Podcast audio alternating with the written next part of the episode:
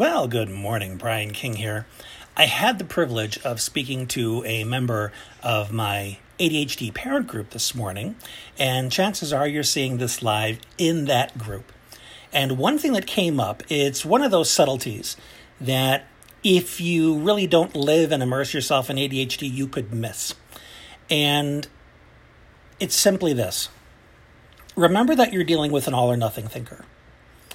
And in that lens on the world, which is a pretty much what it is, it's a way of filtering the information coming in.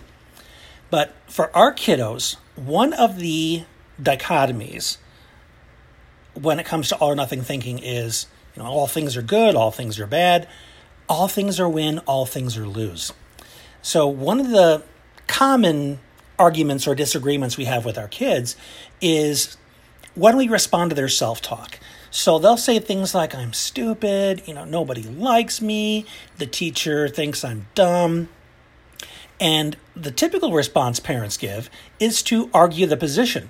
And they'll say, Oh, honey, don't say that about yourself. You're a smart kid. No, I'm not, mom. I'm really stupid. What you found yourself in with this exchange is you found yourself in an argument with an all or nothing thinker. So, regardless of what the child's age is, they're going to defend their position because their mind is win lose. And you've essentially, just by debating their conclusions, you're telling them that they're wrong. That's what they're hearing. That's not necessarily your intention. You want to cheer them up.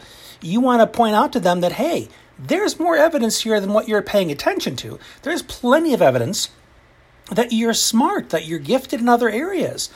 But they don't want to hear it once you start challenging directly their ideas. You're just going to end up going back and forth. I'm stupid. No, you're not. You're really smart. You don't know what you're talking about. He wants to be right. He or she just wants to feel like they're right. And that's ego and that's all or nothing thinking. So, what do you do?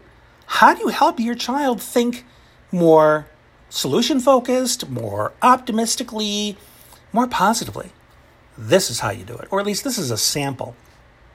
One of the things that our kiddos don't learn how to do when they're walking around being defensive, being anxious, looking for danger everywhere in their environment, because they're so self conscious and so dysregulated, they learn about all the threats that the world has to offer, but they never learn to look inside. Or they rarely look inside. They don't learn to introspect. You know, kids who don't think before they act. Kids that don't understand their own impulsivity. They constantly say, I don't know why I did that. I don't know. I don't know. It's because they lack introspection. So we have to really help them learn to do it. And you don't teach them how to do it by telling them to do it. Think before you act. How many times do I need to tell you? How come it's not sinking in? Well, because they're not introspecting.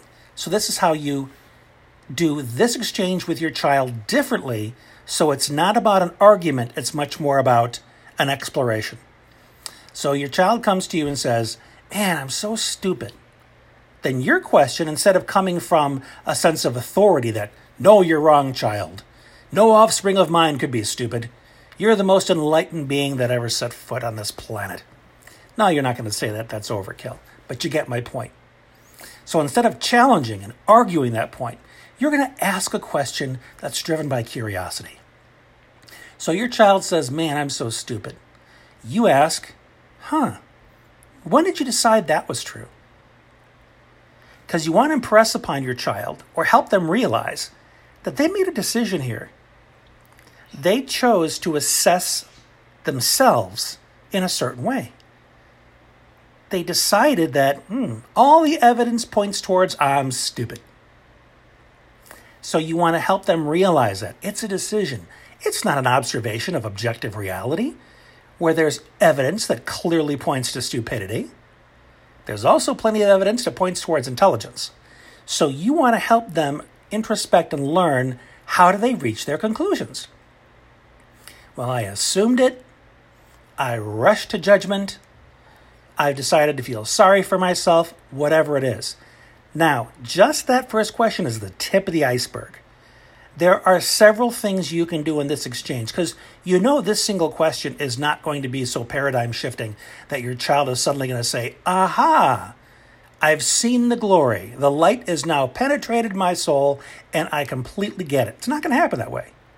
But it is going to unlock something in their brain where they are now considering something they haven't considered before. An exception to the all or nothing rule, a little bit of gray, if you will. And these are things that we want to consistently encourage our kiddos to start doing. A new way to process things. A, a, widening of the lens of their paradigm. You know, you know what I'm getting at here. So that's something you can start with. Of course, there are more aspects, as I mentioned. There's more to this strategy. But once you develop the thinking, the mindset behind this, it's not a matter of memorizing scripts. It's a matter of understanding the spirit. It's a different priority for how you're interacting with your child. It's about guiding them into an awareness that's going to allow them to be much more resourceful and resilient as opposed to trying to lecture them into that space. All right, I'll leave you with that for now. If there's anybody that you know that can benefit from this video, tell them to come to wherever you are seeing it and share it with them. And if you have any questions about this, just send me a message. And until next time, this has been Brian. Thanks for being you.